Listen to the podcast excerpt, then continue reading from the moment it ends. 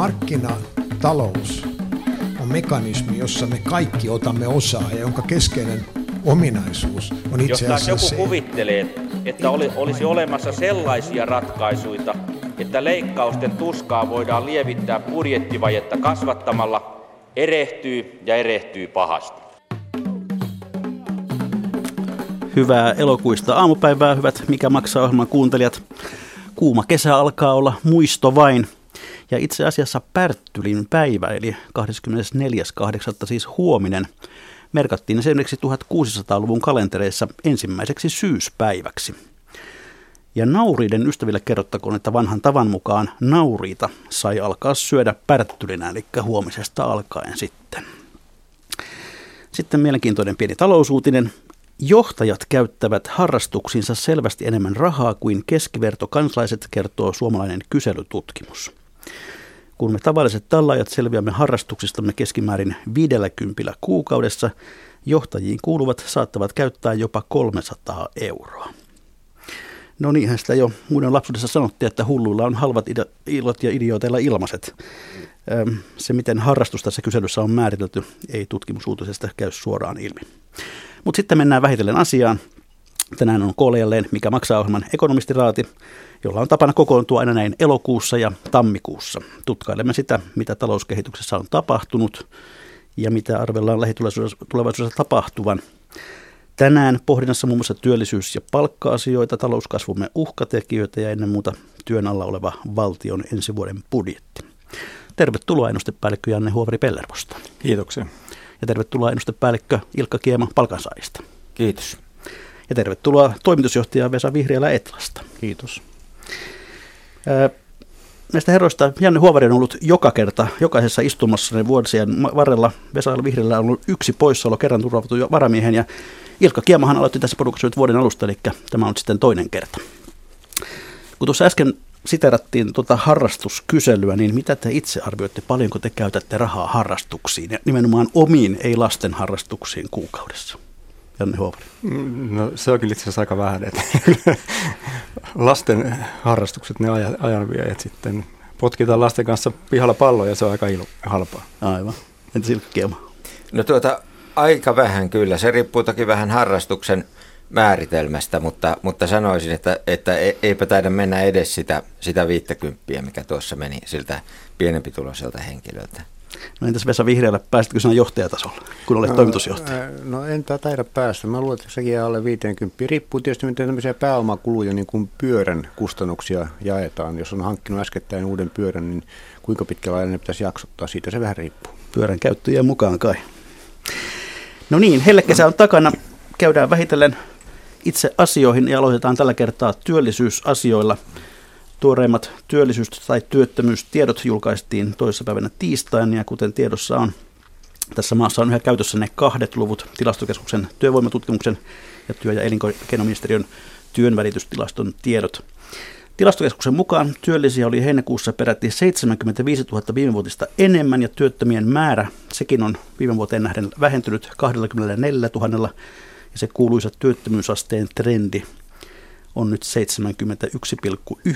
71,9, eli enää uupuu prosentin kymmenys hallituksen tavoitteesta. Miten te arvioitte työllisyyskehitystämme tänä vuonna? Kuka haluaa aloittaa? Janne Huovari. No kyllähän se työllisyyskehitys on ollut tosi hyvä. Että se alkoi siinä viime vuoden loppupuolella ja, ja, ja oikeastaan niin uskomattoman hyvä, jopa niin kuin selkeästi nopeampaa kuin mitä talouskasvun perusteella olisi voinut odottaa. Et, et, et meillä on sekä työllisyys kasvanut, mutta sitten ilahduttavasti meillä on myös niin se työvoiman ulkopuolelta tullut uudestaan aktivoitunut ihmisen niin työnhakuun nyt kun työmarkkinat vetää, niin, niin meillä on se työttömyys laskenut, että se työvoiman ulkopuolelta on tullut uutta, uutta väkeä. Että kyllä se, tämä alkuvuosi on näyttänyt todella hyvältä. Ilkka Kiema. Joo, ihan on samoilla linjoilla. Sikäli ehkä täsmennän, että nythän tässä voisi niin selkeästi erottaa kolme vaihetta, kun tämä nousu käynnistyi, että ekana alkoi tuo ty- työssä käyvien henkilöiden työtuntimäärä kasvaa ja sitten viime vuonna 2017 tuo ke- myönteinen kehitys näkyi ensisijaisesti si- siinä, että tosiaan työllisyysaste kasvoi ilman vastaavaa työttömyysasteen pienenemistä, jonka tulkinta on juuri tämä, että sieltä työvoiman ulkopuolelta tulee porukkaa, vaikkapa ö, opiskelijoita tai työnhausta luovuttaneita henkilöitä. Niitä piilo, nyt, piilotyöttömiä. Piilotyöttömiä, niin. Ja, ja nyt sitten näemme sen, että ne oikeasti ne työttömät, tilastokeskuksen luvuilla työttömät henkilöt työllistyy, ja sehän on erittäin ilahduttavaa. Vesa Vihriälä. Ihan, ihan samat sanat. Ja tässä oli jokin aika niin, että tämä työllisyyden lisäys näytti tulevan etupäässä juuri työvoiman ulkopuolelta, mutta nyt näyttää siltä, että myöskin työttömiksi rekisteröityneet ihmiset ovat, anteeksi siis tilastokeskuksen mittauksessa työttömiksi itsensä ilmoittaneet ovat työllistymässä aikaisempaa enemmän, mikä on tavattoman hyvä asia. Ja myöskin on selvää, että tämä työllisyys on hyvin laaja-alaista siinä mielessä, se on kattaa koko maata ja eri ikäryhmiä ja syntyvät työpaikat ovat tavallaan aika tavanomaisia. Pääosa on niistä kokoaikaisia toistaiseksi voimassa olevia työsuhteita. No mihin tämä, tämä näin hyvä työllisyyskehitys sitten perustuu? Talouskasvu on toki yksi tekijä, mutta mitä muuta löydätte sieltä taustalta? No, no ilman muuta se on niin kuin, tämä tavallaan kansainvälinen talouskehitys on ollut hyvä, mutta toisaalta meidän talouskasvu kyllä Suomessa on ollut nopeampaa kuin kuin mitä se kansainvälinen kasvu on ollut. Että kyllä meillä niin kuin näitä kotimaisiakin tekijöitä on. Ja, ja yksi tekijä on näin, että me tehtiin oikeastaan vuodesta 2014 lähtien maatalampia palkankorotuksia kuin kilpailijamaissa, että meidän hintakilpailukyky on parantunut.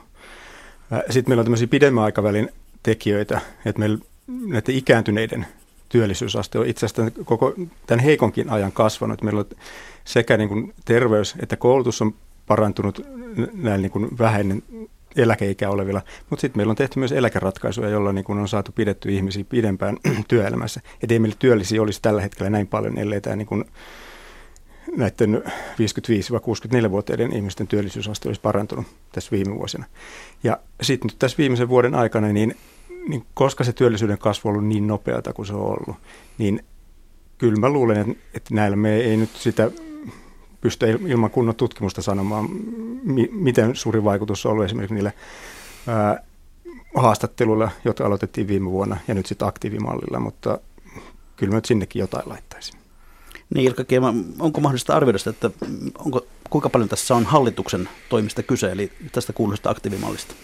No Suomi on ö, pieni avoin talous, jonka ö, talouskehitys ja suhden ja, ja ty, myös työllisyyden kehitys hyvin vahvasti riippuu kansainvälisistä suhdanteista, että kyllä mä pistäisin pääpainon sinne, sinne tuota, viennin kasvulle, joka sitten viiveellä heijastuisi. Vientihän alkoi hyvin voimakkaasti kasvaa viime vuonna, mikä toki riippuu toki meidän omista toimista, mutta ihan myös niin kuin niiden maiden talouskehityksessä, joita näitä kamoja viedään, myös yksittäisten yritysten menestyksestä ja sitten se viiveellä heijastuu muidenkin alojen työllisyyteen. Että kyllä mä pistäisin pääpainon sinne, enkä suinkaan hallituksen toimenpiteille. Entäs Vesa Vihreä? No totta kai tämä kantoaalto, mikä tulee ulkomaista kysynnästä, kun maailmantalous vetää hyvin ja Euroopan talouskin on mennyt paremmin kuin pitkiin aikoihin, niin on ollut se pohja, jolla on meidän kasvu rakentunut ja työllisyyden vahvistuminen. Mutta kyllä tässä voi ajatella, että myöskin kotimaiset toimet ovat siihen vaikuttaneet juuri sen takia, että me olemme nähneet, että meidän kasvu on nyt nopeutunut suhteessa meidän kilpailumme. Meidän työllisyyskehitys on parantunut suhteessa siihen, mitä se on ollut meidän kilpailijamaissa. Ja kyllä tässä kilpailukykysopimus on viennin kasvun, ehkä investointien kasvun ja työllisyyden kasvun yksiselittäjä. Ja sitten nämä työvoimaan kohdistut rakennetoimet, työvoiman tarjonta enemmän kohdistut rakennetoimet, työttömyysturvauudistus ja sitten nämä työvoimapolitiikan uudistukset, kyllä niille jokin paino on. On vaikea sanoa täsmälleen mikä, niin kuin Janne sanoi, niin tähän saadaan selvyyttä sitten ehkä vasta tuonnempana. Mutta tällaiset simulointilaskelmat, mitä on tehty erilaisilla ää, ää, tutkimustulosten perusteella viittaa siihen, että kyllä näillä voi odottaa olevan tämän tyyppisillä uudistuksilla vaikutusta. Kuinka nopeasti ne tulee, kuinka suurina, se on paljon vaikeampi sitten sanoa. No toisaalta näitä avoimia työpaikkoja TE-toimistossa, niidenkin määrä on ollut aika voimakkaassa kasvussa. Tarvitaanko näin myönteisen kehityksen aikana tällaista aktiivimallia, joka, joka vähän piiskaa sitten? No, täsmälleen juuri nyt tarvitaan niitä tarjontaa tukevia toimia, sitä, että ne ihmiset, jotka ovat työmarkkinoilla työmarkkinoilta pois, tulevat työmarkkinoille, jotka ovat työttöminä, pyrkivät mahdollisimman hyvin etsimään työpaikkoja ja työllistymään johonkin, koska nyt on sitä kysyntää niin, että nämä toimenpiteet, jotka monta kertaa tietysti väistämättä ovat ikäviä niiden ihmisten kannalta, joihin ne kohdistuu, Koulutustoimet ovat myönteisiä varmasti, mutta kaikki semmoista, jotka liittyy siihen, että työttömyysturvaa liittyy ehdollisuutta, ne ovat ikäviä, niin nyt on se tilanne, jossa nämä haittavaikutukset ovat pienimmät ja samalla sitten se hyöty on suuri niin, että ne työpaikat, jotka voisivat syntyä, syntyvät, koska työ, löytyy työvoimaa. Että nyt on juuri aika tukea tätä tarjontapuolen politiikkaa. Oletteko samaa mieltä? Joo, koska silloin jos työllis, työn kysyntä ei kasva, niin ei, ei silloin myöskään työpaikkoja synny, vaikka kuinka aktivoitaisiin. Et, et nyt, kun, nyt kun nimenomaan on työpaikkoja avoimena, ja jos ne ei ole juuri sillä omalla alalla, omalla alueella tai muuten niin kuin ei ole helposti löydettävissä, niin se, että, että aktivoidaan työnhakijoita, niin, niin sillä voi olla juuri tässä tilanteessa vaikutusta. No, paljon on puhuttu tästä rakennetyöttömyystä. Työ- ja elinkeinoministeriön lukujen mukaan kuitenkin pitkäaikaistyöttömien määrä on vähentynyt vuodessa peräti 27,5 prosenttia. Mitä tämä teille kertoo, Ilkka Kiema? Joo, se on mielenkiintoinen kysymys, mitä se kertoo, eikä siihen oikein voi vastata ilman eritellympää tietoa siitä, että, että millaisia nämä nyt työllistyneet pitkäaikaistyöttömät ovat. Siis me, meillähän usein kuvataan pitkäaikaistyöttömät ikään kuin yhtenäisenä ryhmänä, joiden työllistymistä voitaisiin tukea vaikkapa usein tällaisena taikasanana mainitulla, mainitulla tota, ö, ö, uudelleen koulutuksella, joka toki onkin tärkeää, mutta kuuluu muistaa, että siellä on hyvin monenlaista porukkaa siellä pitkäaikaistyöttömissä. Että siellä on tosiaan ihmisiä, jotka, jotka tuota, ovat työttömiä puuttuvan uudelleenkoulutuksen takia tai ihan vain en, työnantajien ennakkoluulojen takia ei palkata ikääntyneitä, ei etniseltä taustaltaan vieraita henkilöitä. Mutta sitten siellä on myös henkilöitä, joilta puuttuu ne oppimisvalmiudet. Ja ei se nyt sitten, jos ne oppimisvalmiudet puuttuvat, niin ei se uudelleenkoulutus ehkä sitten sillä tavalla tehoa, että pitäisi myös harkita tällaista tukityöllistämistä toimenpiteenä. Mutta 27 prosenttia, eikö se ole kuitenkin yllättävän korkea luku siihen nähden, että jossakin vaiheessa on ajateltu, että pitkäaikaistyöttömät ovat tavallaan niin kuin menetetty joukko kokonaisuutena? On, on se iso luku ja erittäin positiivinen havainto, koska tässä on kai tämä työttömyyden kova ydin on juuri, juuri tätä pitkäaikaistyöttömien porukkaa, jolla on ollut hyvin vaikea löytää huonommissa työllisyystilanteissa mitään työtä, koska aina on ollut tavallaan jossakin mielessä parempaa, sopivampaa työvoimaa, joka on kilpailemassa samasta työpaikoista. Nyt kun työvoiman yleinen kysyntä on hyvä, niin työnantajat ovat tavallaan pakotettuja katsomaan kaikkia työnhakijoita. Olisiko heistä sopiva henkilö nyt siihen tehtävään, mikä on avautumassa. Ja mä, kyllä mä tässä mielessä ajattelen, että tämä, tämä vahva talouskasvu, joka on saatu aikaan, niin se on nyt ehkä kaikkein tärkein tekijä tässä pitkäaikaistyöttömien työ, työllistymisessä. Mutta toki ne asiat, mihin Janne viittasi siihen, että nyt ikään kuin enemmän patistetaan tai ohjataan, kannustetaan ihmisiä menemään työn, työn perässä, niin se on myöskin yksi, yksi seikka. Janne Hoven. Ja sitten tietenkin tavallaan niin kuin kaikkein tehokkain ja paras tapa aleta pitkäaikaistyöttömyyttä on estää, että uusia pitkäaikaistyöttömiä syntyy. Et, et, käsittääkseni tässä on ollut myös siitä niin kuin kyse, että, että ne ihmiset, jotka eivät vielä ole pitkäaikaistyöttömiä, ovat saaneet töitä ennen kun on, heistä on tullut pitkäaikaistyöttömiä. Se on kuitenkin, me tiedetään, että mitä pitempään olet työttömän, sen vaikeampaa se uudelleen työllistyminen on. Ja sitten tämä niin kuin oikein työllistymisen lisäksi siellä kyllä kai on jonkin verran myös pitkäaikaistyöttömyyden määrää vähentänyt se, että, että kun Temmessä käytiin näitä tilastoja läpi, niin, niin, niin sitten sieltä myös ikään kuin sitten ohjattiin ö, ihmisiä sitten myös niin työelämän ulkopuolella katsottiin, että etteivät he työllistykään koskaan. Että, että osittain on kysymys siitä. Aivan. No onko nyt sitten sellainen hetki, että on syytä hallituksen suunnitelmien mukaisesti jatkaa tätä aktivointia, eli nyt, nyt suunnitellaan pienissä yrityksissä irtisanomissuojan heikentämistä nuorille työntekijöille mahdollisesti määräaikaissopimuksia helpommin ja, ja sitten myöskin tätä velvoitetta hakea, oliko se nyt vähintään neljää työpaikkaa kuukaudessa. Onko tämä tarpeen vielä tässä tilanteessa? Oikeastaan niin kuin tuossa aikaisemmin jo sanoin, niin juuri nyt on se tilanne, jolloin täytyy katsoa erilaisia keinoja, joilla työvoiman tarjontaa voidaan parantaa ja jolla voidaan kannustaa työttömiä työllistymään siihen ensimmäiseen työpaikkaan, jos pitkään on ollut työttömänä. Että tässä suhteessa kyllä. Miten ne tarkat toimenpiteet sitten ovat, niin se on aina hankalampi kysymys. Mutta yksi tärkeä näkökohta on juuri tuo, minkä Janne äsken tuossa nosti esille, että on tärkeää, että ihmiset pääsevät johonkin työn syrjään kiinni ennen kuin heistä tulee pitkäaikaistyöttömiä. Ja siinä suhteessa esimerkiksi tämä nämä uudet, uudet kysymykset, mitä on ollut esillä, esillä määräaikais, määräaikaisuuksista ovat, ovat relevanttia. Ilkka Kiema. Ja irtisanomissuoja suoja osalta. Nyt kaiketi on niin, että tämä toinen uudistus on tässä jo peruutettu, mutta tämä pienten työnantajien irtisanomissuojan helpottaminen on edelleen agendalla. Tässä oli siis Vesa Vihrillä Etelästä. Ilkka Kiema palkansaajasta, oletko samaa mieltä? No, täytyy toki muistaa, että irtisanomissuojan heikentäminen ihan näin raan taloudellisestikin, se on, siinä on kahtalainen vaikutus.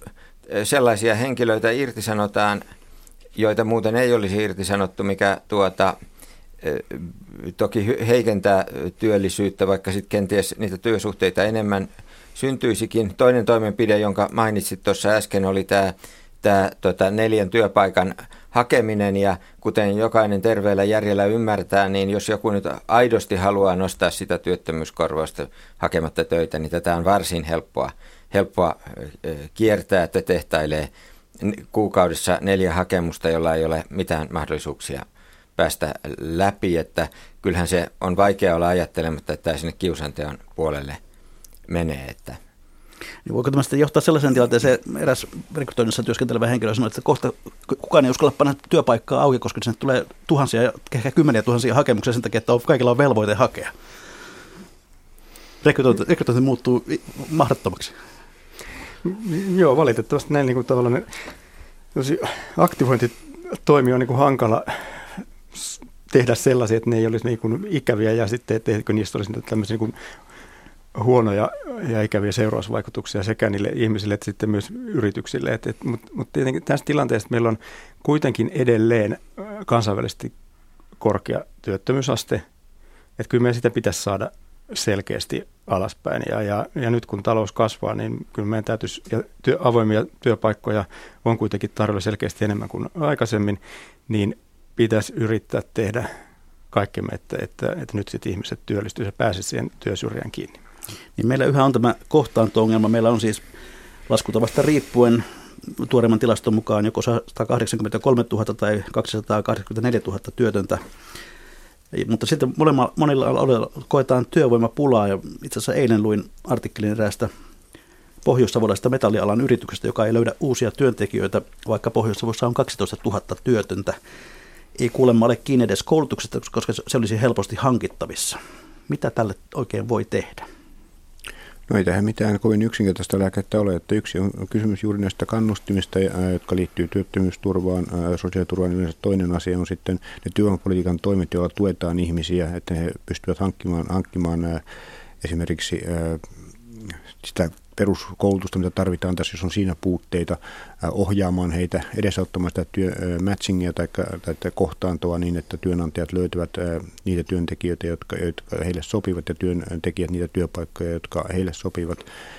Ei tässä ole mitään yhtä taikalääkettä. Mä luulen, että on aika monella kammalla jo kammattu näitä erilaisia juttuja. Niitä vaan täytyy koettaa käydä läpi ja uudelleen katsoa, että mitkä ovat toimineet, mitkä eivät ole toimineet ja yrittää sillä tavalla mennä eteenpäin ja välttää sitä ajatusta, että nyt olisi kaikki tehty, koska aina voi tietysti koettaa parantaa. No muuan ely virkailija sanoi, että kyllä meidän täytyy olla todella varakkaita, että pystymme ylläpitämään tällaista järjestelmää, jossa työttömiä ei saada töihin, vaikka töitä olisi tarjolla. Ilkka Kiema, onko sinulla joku ratkaisu tähän? No tuota, e, e, ei minulla varmaan siihen suoraan mitään ratkaisua ole. Eli toki meidän on tässä nyt muistettava, että, että niitä työttömiä ei saada sinne töihin. Se liittyy myös näiden työpaikkojen alhaiseen tuottavuuteen. Eli, eli en esimerkiksi tiedä tuota esimerkkejä tuosta metallialan yrityksistä, että enkä tunne nyt tarkkaan, että millainen palkkataso siellä on, mitä, mitä näille työntekijöille olisi maksanut päästä työpaikalle, miten kalliiksi työ, työmatkakustannukset muodostuisivat. Toki se on ongelma, että jos meillä on minimitasolla yhteiskunnassa sosiaaliturva, niin, niin, niin silloin hyvin alhaisen työ, tuottavuuden työpaikkoihin ei, on, on vaikea löytää, löytää työntekijöitä. Siihen ei varmaan mitään lyhyttä ratkaisua. Yksi ratkaisu on toki niin kuin kannusteiden lisääminen sillä, että, että, että tuota, palkkaa ei kokonaan että anteeksi, sosiaaliturva ei kokonaan menetä hyvin pienipalkkaisessa työssä, mutta siinäkin on sitten taas se ongelma, että me olemme luomassa amerikkalaistyyppistä köyhien työssäkäyvien luokkaa. Että pelkäänpä, että ei minullakaan tähän lyhyttä vastausta tässä ole esittää. No, tota, joillakin aloilla kilpailu työvoimasta on nyt sitten nostamassa hieman palkkatasoa. Maksetaan siis yli sopimusta, jotta saadaan väkeä töihin. Onko tässä nyt sitten, jos tämä laajenee, niin riski, että se alkaa nakertaa kilpailukykyä? Janne Huovari.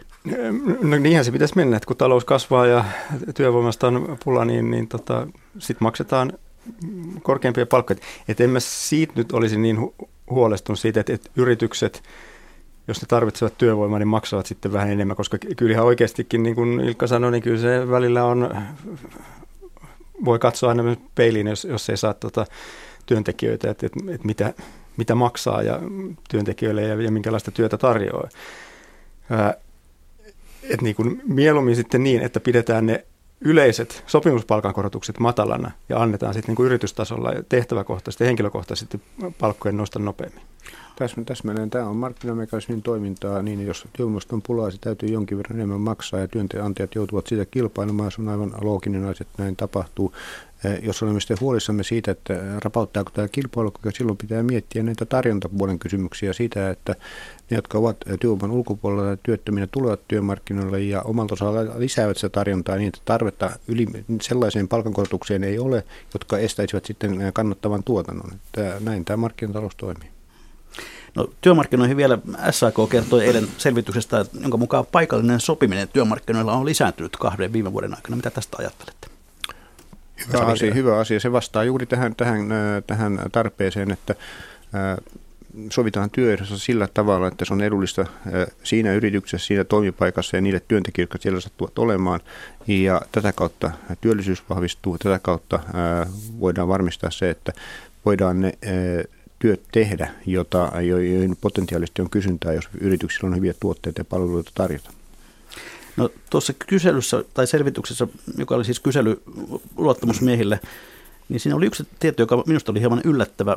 Sen mukaan paikallisen sopimisen lisääntymistä hidastaa eniten työnantajien haluttomuus siihen. Eikö tämä ole aika ristiriitaista sen suhteen, että paikallista sopimusta on vaatinut nimenomaan työnantajaleiri?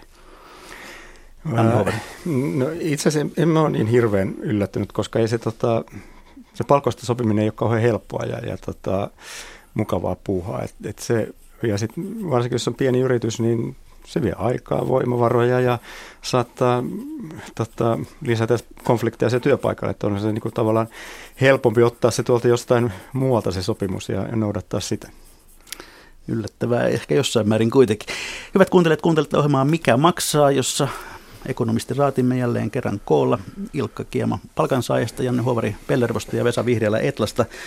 Katsotaan sitten hieman yleisemmin tätä meidän talousnäkymämme. Janne Huovari, sinä kirjoitit kolumnissasi muutama viikko sitten, että finanssikriisistä alkanut Suomen talouden synkkakausi on siis vihdoin saatu päätökseen.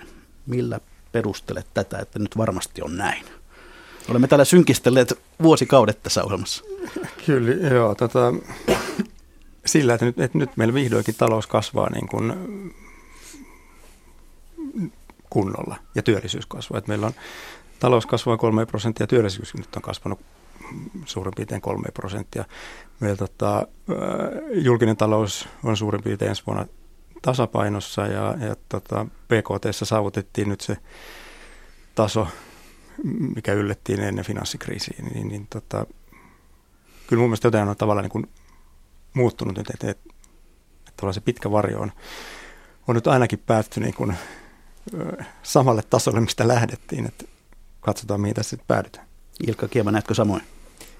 No joo, toki kun puhutaan tuota, sen finanssikriisin pitkästä varjosta, niin tästä täytyy muistaa, että nämä Suomen ongelmat toki kytkeytyy myös ihan näihin Suomen spesifeihin ongelmiin, että meillä toinen pitkä varjo on tämä Nokian – romahdus, joka niin kuin sitten korjaantuu toki pitkällä tähtäimellä, että Nokia jätti jälkeen kuitenkin myös paljon päteviä ihmisiä, jotka on kenties pistäneet pystyyn omia pieniä firmojaan ja nekin sitten alkaa näkyä pitkässä juoksussa Suomen talouskasvussa, mutta nämä molemmat tekijät, niistä voimme nyt sanoa, että ne alkaa olla vähän niin kuin väistynyt.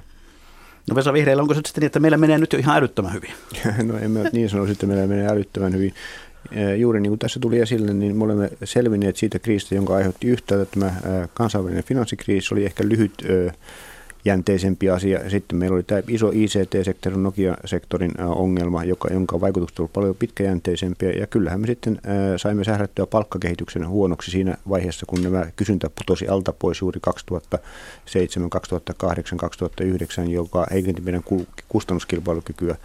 Nyt tämä kansainvälinen elementti, huono kysyntä on väistynyt, Nokia-ongelmat ovat hiljalleen alkaneet sulaa. Ne voimavarat, jotka siellä ovat olleet, ovat siirtyneet muihin tehtäviin osittain Nokian sisällä, osittain, osittain muualla. Ja sitten kustannuskilpailukyky on pystytty palauttamaan. Että kyllä ne kaikki keskeiset shokkitekijät, niihin on, ne ovat poistuneet tai niihin on pystytty vastaamaan. Että kyllä me olemme tässä nyt niin kuin, tukevalla uralla kuitenkin täytyy muistaa, että meillä on menetetty vuosikymmen tuotannossa. Se on iso monttu. Se on isompi monttu kuin 90-luvun alun kriisi PKT-menetyksen mielessä. No uskallatteko tässä vaiheessa tarjota jotain kasvulukua tälle vuodelle? Alkaako se kolmosella? Lyhyt kierros. Vesa Vihreä. Muistaakseni kevään ennuste meillä oli 2,8, niin osasana se ennuste on nyt työn alla, mihinkä, millä, millä numerolla se alkaa, mutta en usko, että mitään hirveä isoa revisiota tulee tälle vuodelle. Ilkka Kiema. No mehän juuri ihan niin kuin siellä Jannenkin putiikissa juuri nyt ennustetta väännämme, mutta eiköhän se niin kuin joko ala kolmosella tai sitten on siellä kolmosen just pikkasen alapuolella, mitä me niin kuin tarjoilemme siinä ennusteessa sitten parin viikon päästä. Mitä tarjoaa Janne ja Janne Huovari ja Pelleri? Sama, samanlainen näkemys on, on että tota, jossain sinne kolmosen hujakolla varmaan tänä vuonna. No ensi vuodelle sitten useampi ennustuksen laatija on jo alentanut keväistä ennustettaan. Onko sille perusteet?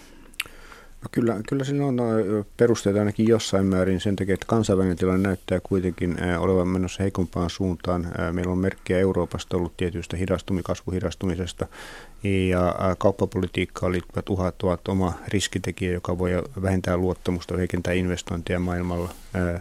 Ja sitten kotimaassahan on nähty esimerkiksi rakennuslupien määrän, määrän kääntymisen laskuun ja että kyllä tässä sellaisia tekijöitä, jotka tähän suuntaan vaikuttaa. Toisaalta meidän, niin kuin sanottu aikaisemmin jo tässä, työllisyyskehitys on ollut erinomaista ja myöskin tulokehitys, katsotaan palkkasummaa on ollut, ollut hyvä.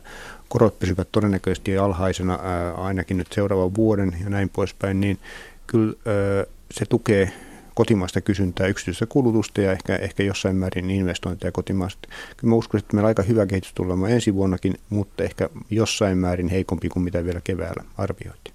Ilkka Kiema, oletko samaa mieltä? Olen samaa mieltä siitä, että tämähän se todennäköisin skenaario tässä on, että, että sikälihän tämä nyt on, no ainahan tämä on arvaamatonta, mutta poikkeuksellisen arvaamatonta sillä tavalla, että meillä on niin kuin kansainvälinen tilanne näin, näin arvaamaton, että – että... Aivan, mennään noihin kasvun uhkiin ihan kohta vielä. Vuoden 13 jälkeen julkisen sektorin palkkasumma on reaalisesti laskenut, mutta yksityisellä puolella kasvanut peräti yli 10 prosenttia. Onko tämä nyt sitten se avain tähän julkisen talouden tasapainottamiseen? Janne Huovari. Mm, joo, kyllä se pitkälti siitä tulee, että, että se ää, palkkasumma ylipäätään on niin kuin kasvanut ja, ja se tuo, on tuonut tota, nyt lisää verotuloja ja sitten toisaalta ää, julkisella puolella sekä on niin kuin näiden leikkauksien myötä vähentynyt väkeä, että sitten kilpailukykysopimuksen myötä palkkakustannukset myös alleni ainakin väliaikaisesti, niin, niin kun tulot kasvaa verotulojen myötä ja, ja menot ei ole kasvanut näiden palkkaratkaisujen myötä ja leikkausten myötä, niin tota, se se julkista taloutta on tasapainottanut. No voiko voisiko sitten ilkeästi sanoa niin, että tasapaino on saavutettu, kun pienipalkkaisten naisten kustannuksella se on tehty samaan aikaan, kun miehet teollisuudessa lihottavat palkkapussia? Tuli hiljaista. Me emme tiedä. Siis meillä, no, jos katsotaan tilannetta, mistä me lähdemme liikkeelle, niin meillä nimenomaan 100 000 teollisuustyöpaikkaa katosi siinä kriisin alkuvaiheessa. Ja nyt on koetettu saada niitä jollakin tavalla takaisin. Ja nämä työpaikat, jotka, joihin tulot tulevat ulkomailta, tulevat verotulot tulevat sitä kautta talouden ulkopuolelta ovat se, jolla me myöskin ylläpidämme julkista sektoria. Et tämä asia on ollut pakko saada jollakin tavalla kuntoon. No nyt mitä tapahtuu sitten jatkossa julkisissa sektorilla oleville työntekijöille? Mä luulen, että sielläkin tulee käymään niin, että kun esimerkiksi tulee pulaa, sanotaan pääkaupunkiseudulla, niin kuin nyt on jo, lastentarhan opettajista ja joistakin muista työntekijöistä, niin kyllä siihen on kuntien pakko reagoida. Että se nähdään sitten liukumissa ja minusta se on ihan väistämätön asia, näin tulee käymään. Haluatko joku jatkaa tästä vielä? Mm, joo, niin, niin kuin veset, et, et, ei se itse asiassa ei se niin kuin teollisuudesta, ei siellä, sielläkään niin kuin hyvin ole mennyt. Meillä työllisyys on kasvanut rakentamisessa ja sitten toisaalta palveluissa, yksityisissä palveluissa. Et, et siellä, sinne on tullut uusia työpaikkoja, sitä kautta se palkkasumma on kasvanut, eikä se itse asiassa ole niin kuin, se ei ole kasvanut, se palkkasumma ei ole kasvanut niinkään niin kuin palkan korotusten myötä, vaan siitä, että se työllisyys on siellä kasvanut. On enemmän palkansaajia. Joo, mutta mut, mut toki, että kyllä se niin kuin julkisella puolella niin pienipalkkaiset naiset, että kyllä, kyllä he varmaan ovat tässä joutuneet kärsimään niin kuin eniten. Puhutaan sitten näistä, näistä talouskasvua mahdollisesti uhkaavista tekijöistä. Minkälaisia, mitkä ovat ne pahimmat tekijät, joita te näette nimenomaan Suomen talouden näkökulmasta ja suomalaisen kasvun näkökulmasta? Vesa. No kyllä kai nämä yleiset globaalit kauppapolitiikkaan liittyvät uhat, geopolitiikan, poliittisen turvallisuuspolitiikkaan liittyvät jännitteet, jotka voivat yllättävällä tavalla heikentää, heikentää luottamusta siihen, minkälaista taloustoimintaa voi, voi olla vähentää halua investoida ja niin poispäin. Nyt jos katsotaan ihan, ihan Eurooppaa, niin kyllä kaksi, kaksi se paikkaa maantieteellisesti nostaisin esille. Yksi on tietysti Turkki, joka ei nyt ole niin iso talous sinänsä eikä, eikä sillä tavalla, mutta sillä voi olla erilaisia heijastusvaikutuksia, jos siellä tulee, tulee todellinen, todellinen finanssikriisi, katastrofi sisäisessä taloudessa. Siihen liittyy sitten myöskin varmaan vähän pakolaiskysymyksiä, siihen liittyy muuta levottomuutta. Ja toinen on Italia, jossa vaikka siellä pankkisektori on tervehtynyt monella tapaa, järjestämättömien luottojen määrä on pienentynyt, julkisen velan taso ei ole enää noussut ihan viime aikoina, niin siellä on kuitenkin poliittinen asetelma, jossa suhtaudutaan hyvin leväperäisesti vastuulliseen julkisen talouden hoitoon ja edelleenkin se pankkisektori on haavoittuva ja jos nyt syntyy jotakin turbulenssia, niin kyllä täältä voi syntyä ikäviä asioita koko Euroopan taloudelle. Ja totta kai meidän täytyy muistaa, että Brexitissä on tämä todella niin kuin kovan Brexitin tai tämmöisen ei mitään sopimusta Brexitin mahdollisuus, sen todennäköisyys on lisääntynyt. Se ei nyt kokonaisuudena pitkä aikavälillä muuta Eurooppaa hirveästi hetkauta. Se on erittäin paha vaihtoehto Britannialle, mutta kyllä se, jos päädytään tämmöiseen, että ei mitään sopimusta päädä synny, niin kyllä sinne tulee aikamoinen epäluottamus Euroopan talouteen yleensä lyhy- lyhytaikainen shokki. No, Yhdysvaltojen Kiinalle asettamia tulleja tuli tänään jälleen voimaan ja Kiina on luvannut vastata samalla mitalla. Miten nämä erilaiset kauppasodat, kuinka suuri riski ne ovat Suomen taloudelle? Me olemme kuitenkin hyvin vientivetoinen valtio. Ilkka Kiema. No tuota, tässä on toki erilaisia tulevaisuuden skenaarioita. Ehkä mä oli, kal, pitäisin todennäköisimpänä nyt sitten kuitenkin sitä, mikä näyttäisi olevan myös näissä ennusteissa näkyvä konsensus, että tällä on vaikutus, mutta että se on niin kuin jää rajoitetuksi.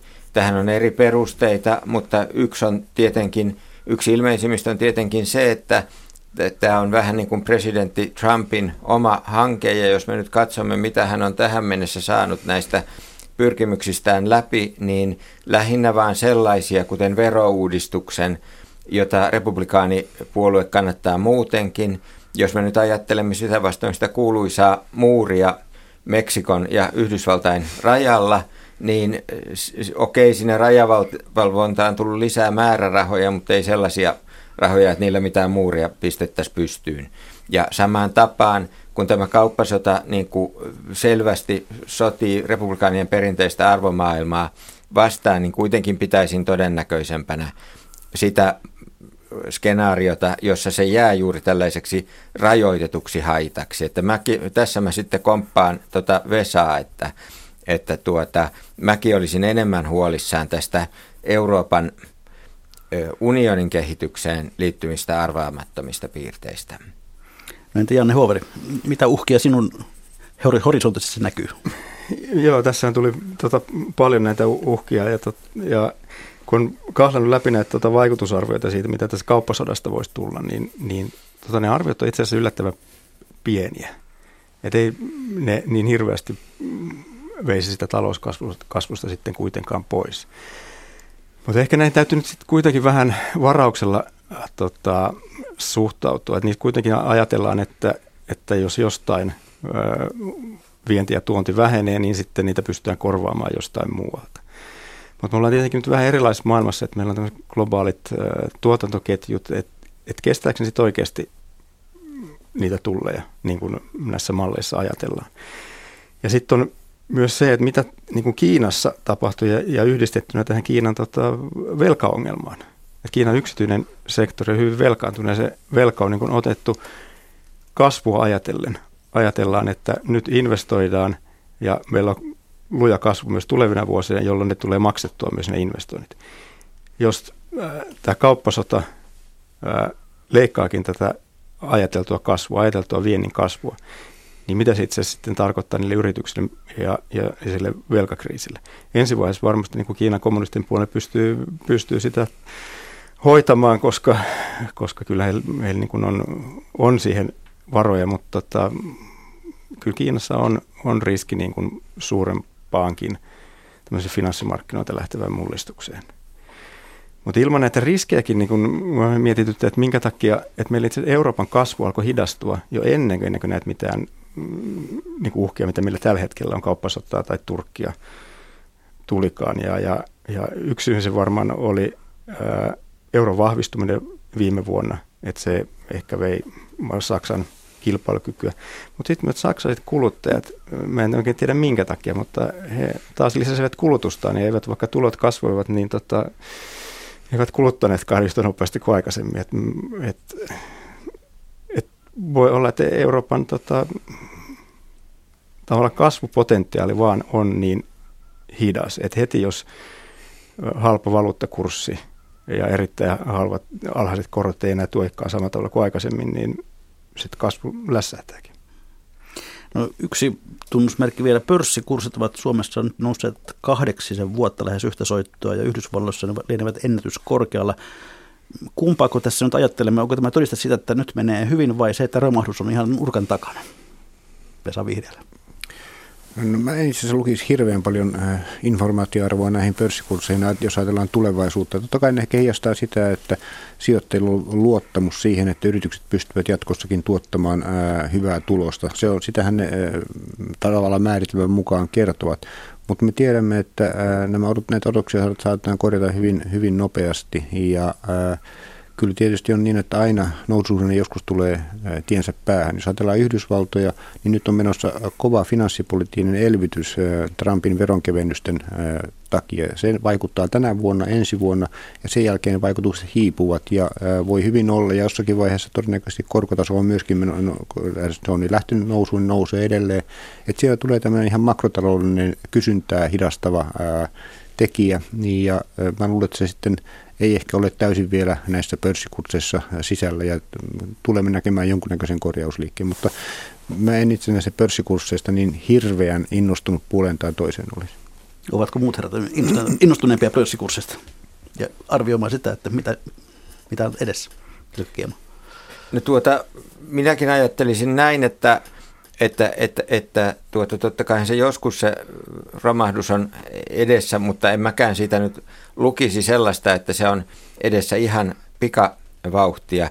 Sinänsä kun puhutaan tällaisista, tavallaan pörssikurssithan kuvaavat erässä mielessä sijoittajien uskomuksia, niin vähän huolestuttava tieto on tosiaan se, että että esimerkiksi Yhdysvaltain taloudessa tällä hetkellä tällaiset uskomuksia kuvaavat indikaattorit, eli myös niin kuin mielipidetiedustelut, miten arvioitte talouden kehittyvän, ne näyttävät erittäin paljon optimistisimmältä kuin, kuin, kuin tällaiset niin sanotut kovat indikaattorit. Tästä on ihan tämmöistä systemaattistakin tutkimusta, että, että asetamme nämä kaksi indikaattoria vastakkain ja vertailemme indeksejä ja, ja tällä hetkellä ne uskomukset ovat optimistisempia kuin todellisuus ja miten vakavasti me tähän sitten, mihin, miten vakavasti tähän olisi syytä suhtautua, no se, se jää nähtäväksi. No, sitten otetaan käsittelyyn Suomen valtion ensi vuoden budjetti. Sehän on siinä vaiheessa, että valtiovarainministeriö on tehnyt siitä oman esityksensä. Ja varsinainen budjettiriihi, eli se tilaisuus, jossa uutiskuvissa herraministerit esiintyvät ilman pikkutakkia, koska kääritään hihat. Se on edessä ensi viikolla. Valtiovarainministeri Orpon esitys ensi vuoden budjetiksi päätyy loppusummaan 55,1 miljardia, joka on miljardin verran vähemmän kuin tämän vuoden budjetti. aloitetaan nyt tästä, että onko se tärkeää, että budjetin loppusumma on viime vuotista pienempi? Vesa Vihrilä. No tällainen luulemme hirveän paljon arvoa panisi. Tärkeintä on se, että mikä on äh, tämä menokehys, mikä on verotuksen kokonaismäärä, jos ajatellaan tätä makrotaloudellista lyhyen aikavälin vaikutusta, mikä on se finanssipoliittinen impulssi, jos hienommin sanoo, onko se elvyttävä, neutraali vai, vai kiristävä. Ja tässä suhdannetilanteessa mielellään näkisi hieman kiristävän budjetin, neutraalin kanssakin voi elää mutta elvyttävä budjetti ei missään tapauksessa sovi tilanteeseen, jossa me jo ennestään meillä on vahva suhdannekehitys ja meillä kuitenkin on pitkän aikavälin ongelma julkisessa taloudessa, siellä on niin sanottu kestävyysvaje, niin nyt on tietysti se aika, jolloin pitäisi kerätä niitä voimavaroja sitten mahdollisesti tulevaan tarpeelle, elvytystarpeeseen. Ennustepäällikkö Ilkka Kiema palkansaajista, onko tämä liian löysä budjetti? No sikäli olen tuosta Vesan kanssa samaa mieltä, että että, tuota, että budjettia olisi voinut tasapainottaa nopeamminkin. Te toimittajat ja poliitikotkin usein kiinnitätte huomiota tuohon velkasumman vähenemiseen. Toki mielenkiintoisempi indikaattori on, on tuo velkasuhde, eli, eli julkisen sektorin velka jaettuna BKT tai valtion velka jaettuna BKT, ja sehän toki jo hallituksen nykyisten toimien ansiosta on lähtenyt laskemaan. Mutta kyllä itse ajattelen, että se pitäisi lähteä laskemaan nopeammin ja kyllä tässä pitäisi niin kuin harkita myös su- nykyistä suurempia veronkiristyksiä siinä välineenä, jolla, jolla se pistettäisiin laskemaan nopeammin ja tehtäisiin kireämpää budjettiin. Niin valtiovarainministeri on toistamista ja on toistanut sitä, että tällä hallituskaudella kenenkään verotus ei saa kiristyä. Onko tämä hyvää talousajattelua vai, vai ideologiaa? Janne mm, No mun mielestä yleisesti ei ole tavallaan hyvä hirttäytyä, että ei kenenkään, koska sitten, sitten tota, verotus on aika monimutkaista ja jonkun ihan järkevälläkin veroratkaisulla jonkun saattaa sitten kiristyä. Että se, että et, linjata, että kenenkään ei saa kiristyä, se ei mun mielestä niin yleisesti ole, ole hyvää. Ää, mun mielestä on ihan o, niin kuin tavallaan ok linja, että, että jos nyt sitten varsinaisesti budjetissa niin päädytään siihen, että, että verotusta ei alenneta – että se säilyy niin kuin nykyisellä tasolla. Siellä sisällä tehdään ehkä jonkinnäköisiä painopisteen muutosta, niin mun mielestä se on ihan ok. Ja, ja, ja nythän suurin piirtein ensi vuonna tämän budjettiesityksen mukaan niin julkisen sektorin on suurin piirtein tasapainossa, joka mun mielestä niin kuin tässä taloustilanteessa on ihan ok, että me, niin kuin, jos ajatellaan, että, että missä me niin kuin finanssipoliittisesti ollaan, niin me ollaan suurin piirtein niin meidän potentiaalisella tuotannon tasolla ensi vuonna, ja, joka silloin tarkoittaa, että meillä pitäisi olla myös niin kuin julkinen sektori tasapainossa, ja siellä se suurin piirtein onkin. No ja siellä on ollut tämä mahdollinen 300 miljoonan euron verokevennys työn verotukseen, jolla kompensoitaisiin työeläkemaksujen nousua, ja sitten tämä taas tämä 300 miljoonaa tehtäisiin, niin kerättäisiin erilaisten haittaverojen ja tällaista kannalta. Ilkka Kiema, onko se kaikkien kannalta tasapuolinen ratkaisu? Onko se hyvä idea, että kiristetään muita veroja ja helpotetaan työverotusta? No periaatteessa tämä siirtyminen näihin tuota, välillisiin veroihin on hyvä idea, mutta toki täytyy muistaa, että se saattaa niin kuin lieventää progressiota ja ö, tuota, kohdistua en, e, enemmän tuota pieni kuin suurituloisiin. Eli tuota, jos me tupakan veroa kiristetään, niin euromääräisesti se mm, työtön tupakoitsija ja tupakoitseva toimitusjohtaja maksaa ehkä saman määrän euroja, mutta prosentuaalisestihan se työtön maksaa nyt enemmän. Eli, eli, eli, eli tämä niin kuin vähentää verotuksen progressiota, saa sen kohdistumaan entistä enemmän pieni- ja keskituloisiin ihmisiin. No, tänään kerrottiin myös, että työttömyysvakuutusmaksuihin ajetaan jopa satojen miljoonien kevennyksiä. Eli se tarkoittaa sitten sitä, että käteen jäävä summa lopulta kuitenkin palkansaajalla kasvaa. Onko se tässä suhdanteessa järkevää, vai meneekö tämä nyt sinne elvytyksen puolelle jo? No musta tämä täytyy katsoa kokonaisuutena ja jos, jos on niin, että lähdemme siitä, että verotus kaiken kaikkiaan ei muutu, että sen kokonaisverotuksen taso pysyy suurin piirtein muuttumattomana, niin totta kai me voimme sitten miettiä, että onko rakennetta järkevää muuttaa ja me varmaan aika kaikki melkein kaikki on yks, yksimielisiä siitä, että työverotusta yleisesti ottaen olisi hyvä pystyä keventämään. Jos näin tehdään, niin silloin täytyy muuta verotusta kiristää. No, nyt tämä työttömyysvakuutuksen maksun alentaminen on yksi tapa keventää työverotusta. Ja ää, musta se on ihan looginen, looginen tapa toimia, kun tiedetään, että työttömyysmenot ovat selvästi pienentyneet ja näyttää siltä, että meidän työllisyyskehitys, työttömyyskehitys on jo myöskin tulevaisuutta ajatellen hieman, hieman paremmalla tolalla. Totta kai sielläkin täytyy varautua työttömyyden uudelleen nousuun, mutta kyllä mä näen, että siellä on keventämisvaraa. Mutta se olennainen pointti on se, että kokonaisverotus ei tässä suhdannetilanteessa kevene, mutta jos me löydämme hyviä tapoja muuttaa rakennetta niin, että työn verotus kevenee ja joku muu verotus kiristyy, niin siitä vaan. Oletko muut samaa mieltä? No, mä taisin tuota jo vähän niin kuin kommentoidakin. Aivan, kyllä. No mm, käydään sellainen lyhyt kierros tuota, tässä lopu, budjettikeskustelun lopuksi. Mm, nimitän teidät kaikki kolme nyt hetkeksi valtiovarainministeriksi. Miten teidän esityksenne poikkeaisi Orpon esityksestä? Janne Huovari saa aloittaa.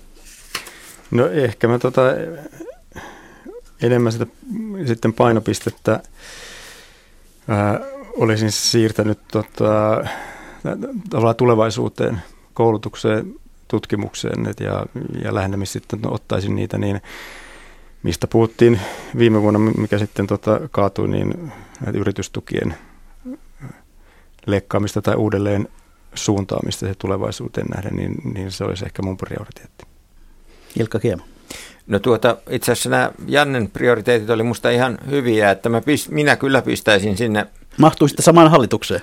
Ehkä mahtuuduttaisi, että mä pistäisin sinne listalle sitten vielä ö, sen, että tosiaan esimerkiksi haittaverojen kiristyksen kautta niin tasapainotettaisiin budjettia reippaampaan tahtiin.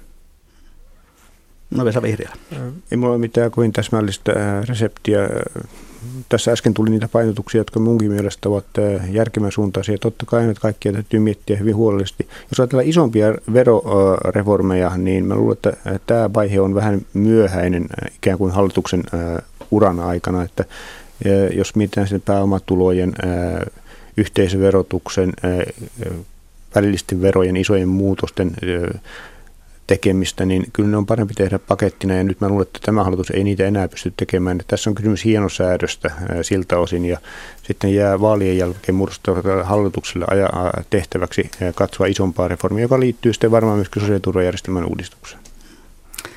Hyvä. Sitten on hyvä tässä, vaikka hallituksella nyt on siis viimeinen budjettityön alla eduskuntavaalit ovat ensi keväänä. Päätötodistuksen aika toki tulee myöhemmin, mutta nyt voisimme jakaa semmoisia pieniä välitodistuksia. Jos katsotte kokonaisuutena tätä hallituksen taivalta ja sen talouspoliittisia toimia, niin minkälaisen arvosanan annatte? Ilkka Kiema. No, on pakko todeta, että tämä hallitus on harjoittanut myötäsyklistä politiikkaa, eli huonona aikana kiristänyt ja nyt on ollut elvyttävämpää, kun on alkanut mennä paremmin. Siitä on vaikea antaa hyvää arvosana. Toki täytyy muistaa, että myös nämä Euroopan unionin talouden ohjausjärjestelmän säännöt rajoittavat tässä talouden tässä, tässä niin kuin hallituksen toimintamahdollisuuksia. Toki myöskään on ihan, on, minusta on vähän vaikeaa antaa ihan täysiä pisteitä siitä tavasta, millä tätä sote-uudistusta ja maakuntauudistusta on tässä viety, viety eteenpäin, että, että, tuota, että varmaan olisi ollut hyvä aloittaa sillä, että enemmän kuullaan asiantuntijoita ja, ja asetetaan vaatimattomammat tavoitteet ja viedään niitä läpi niin kuin vähän niin kuin askel kerrallaan. Vesa Vihreällä, minkälainen on sinun välitodistuksesi? No, ihan numeroa en ehkä osaa tähän, tähän tässä vaiheessa antaa, mutta äh, kyllä minusta lähtökohtaisesti ollut myönteinen tai se to- toiminta on ollut oikeaan suuntaista monella tapaa, että kilpailukyky on pyritty parantamaan. Meillä oli iso kilpailukykyongelma. Työvoiman tarjontaa on pyritty vahvistamaan, kun me tiedämme, että me tarvitsemme lisää ihmisiä työmarkkinoille. Ja nämä yhdessä nyt ovat tuottaneet omalta osaltaan totta kai sen kansainvälisen talouden vahvan kantopohjan tukemana parempaa talouskehitystä. Tässä mielessä voi pitää hallituksen politiikkaa oikean suuntaan. Samatin sitä, että itse asiassa julkiseen talouteen on tehty semmoisia muutoksia, jotka rakenteellisesti parantavat sen kantokykyä.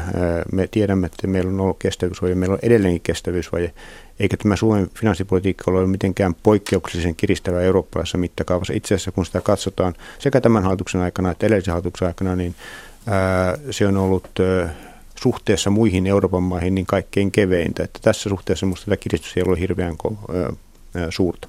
Janne Huovari Pelleristä. Joo, kyllä mä oikeastaan yhdyn tuon niin Vesan tuon finanssipolitiikan kireyden osalta, että ehkä niin kuin, se, minkä takia 15-16 ehkä ää, oli näin niin jälkikäteen liiankin kireitä, niin siinä vaiheessa vähän rupesi niin kuin menemään ikään kuin usko siihen, että, että, tota, että joko täältä ikinä noustaan. Että joka tapauksessa täytyy ruveta tota, tasapainottamaan julkista taloutta. Ja, ja, ja kyllä niin kuin, jos katsoo sitten, että mihin tämä on johtanut, että meillä nyt on kuitenkin on sitten nyt kenen syytä tahansa, niin talous kasvaa ja julkiset talouden lyhyen aikavälin ongelmat on hoidettu. Että vaikka niin kuin välttämättä tyylipisteitä aina ei ole hirveästi tullut, niin, niin, niin kuitenkin ollaan päädytty kohtuullisen hyvään lopputulokseen. Se, mistä nyt sitten ehkä kuitenkin hallitukselle niin jää avoimeksi tämä todistus edelleen, että suurin urakkahan tämä sote-uudistus ja silloin niin kuin pitkäaikaisin vaikutus Suomen talouteen ja sehän nyt on vielä kesken ja, ja kestää varmaan pitkään ennen kuin edes nähdään, että mitkä se lopulliset tulokset sitten on. Niin, Saako ole hyvä. lyhyen välihuudon? Ole hyvä. Eli tuota, kun tässä tosiaan todetaan, että politiikka ei ole, finanssipolitiikka ei ole erityisen kiristävää, niin Tämä minustakin kuulostaa järkeenkäyvältä, kun meitä kaikkia Euroopan unionin maita sitoo tämä Euroopan unionin talouden ohjausjärjestelmä. Että jos me halutaan etsiä vaihtoehtoja, niin järkevää olisi toki katsoa vaikkapa Yhdysvaltojen toipumista finanssikriisistä, eikä katsoa jotakin toista maata, joka tämä, jota myös tämä sama ohjeistus sitoo. Nyt Vesa Vihreä ihan lyhyesti, koska... Yhdysvaltain nopeamman toipumisen taustalla ei minusta ole ensisijaisesti finanssipolitiikan ero, vaan rahapolitiikan ja pankkirjastojen kuntoonpanon ero. Tästä me taitamme pestä seuraavan kerran tammikuussa. Hyvät kuuntelijat, perinteisen tapaan sitten olemme siinä kohtaa lähetys, että on legendaaristen viikon talousvinkkien ja talousviisauksien aika. Kuka herroista haluaa aloittaa?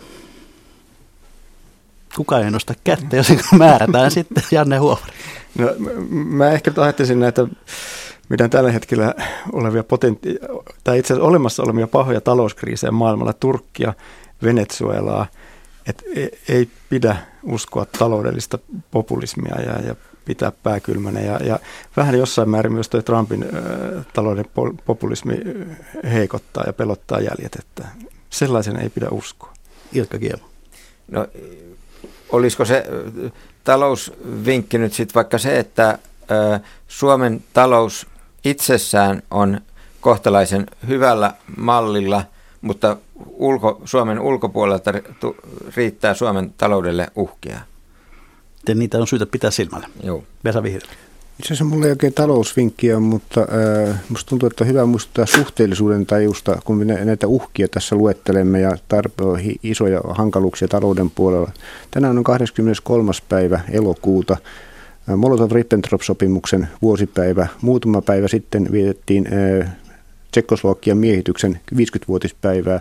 Kummatkin elokuut olivat Suomen kannalta paljon synkempiä kuin tämä elokuu. Meillä voi olla isoja uhkia edessä ilmastonmuutoksen kanssa ja tällaisia, mutta nämä meidän talousmurhet, mistä me olemme puhuneet, ovat aika pieniä verrattuna niihin asioihin, joiden kanssa me olemme kamppailleet aikaisemmin. Kiitos. Ja sitten viikon yleisövinkki, jonka, joka on epäilemättä syntynyt hellekesän innoittamana. Kuiva kurkku kirjoittaa näin. Janoisena juo vettä, älä limonaatia tai mehua, Kehomme ei tarvitse ylimääräistä sokeria, saati sitten makeutusaineita. Vesi on paras janon sammuttaja ja, sammuttaja ja se on lähes ilmaista. Se on ainakin positiivista. Kiitoksia hyvät herrat, kiitoksia kuuntelijoille. Kuten aiemmatkin ohjelmat, tämä on hetken kuluttua kuultavissa myös Yle Areenasta. Mikä maksaa? Sitä me ihmettelemme seuraavan kerran jälleen viikon kuluttua.